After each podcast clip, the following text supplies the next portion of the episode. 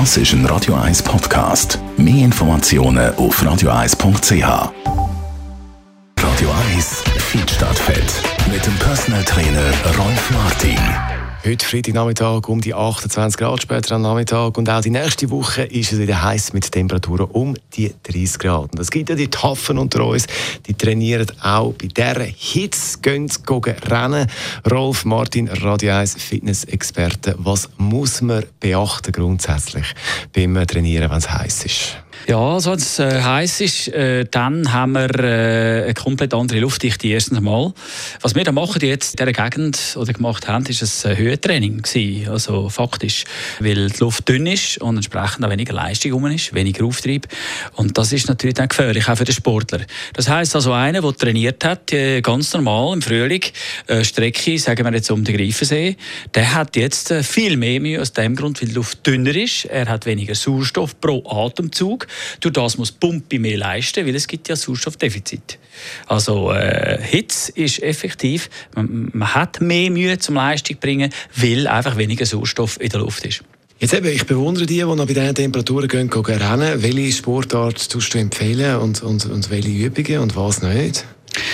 Ja, also wenn wir jetzt äh, die Outdoor-Trainierenden, da würde ich jetzt unbedingt äh, dringend ähm, empfehlen, spät am Abend oder früh am Morgen dann, wenn die Temperaturen erträglich sind und die Luftdichte noch ein bisschen weniger äh, dünn ist. Dann äh, natürlich viel trinken, ist klar, weil äh, man muss schauen, dass äh, der Körper nicht dehydriert. Also auch wieder Sportdrinks, Glucose, Natrium oder eine Suppe auch, das lange da. Muss also vorbereitet sein. Und natürlich die, die dann das Gefühl haben, sie werden den Tag durchgehen, unbedingt eine Kopfbedeckung. Also, sonst haben wir einen Hitschlag. Jetzt haben wir aber mit der Kopfbedeckung das Problem, Kannst du dir vorstellen, was? Es hitzt auf. Genau, es tut stauen. Also muss die Kappe, die man hat, Löcher haben. Es muss also die Luft durch können, aber die Sonne abhalten. Da müssen wir schauen, was ein Bastler halt etwas, also man so eine Dächelkappe oder was. Dann äh, Baumwoll-Shirt, weil wenn man schwitzt, dann wird das flotsch nass und das kühlt zusätzlich. Dann würde ich sagen, einen rechten Sonnenschutz. Hm, ich würde generell im Schatten, also einen Waldlauf machen zum Beispiel oder im Schatten einfach die äh, Aktivität durchführen. Es gibt die, die ich sehe beim Rennen, die nachher einen zündelroten Kopf haben. Was ist da der Grund?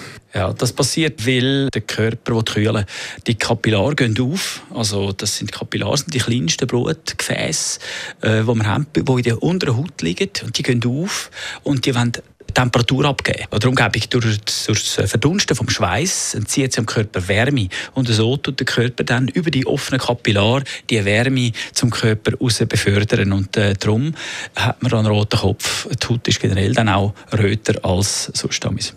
Rolf Martin zum Thema Trainieren, zum Thema Rennen bei hohen Temperaturen. Merci vielmals. Gern geschehen. Und weitere Trainingstipps von unserem Rolf Martin gibt es zum Nachlass als Podcast jederzeit auf radio1.ch. Das ist ein Radio 1 Podcast. Mehr Informationen auf radio1.ch.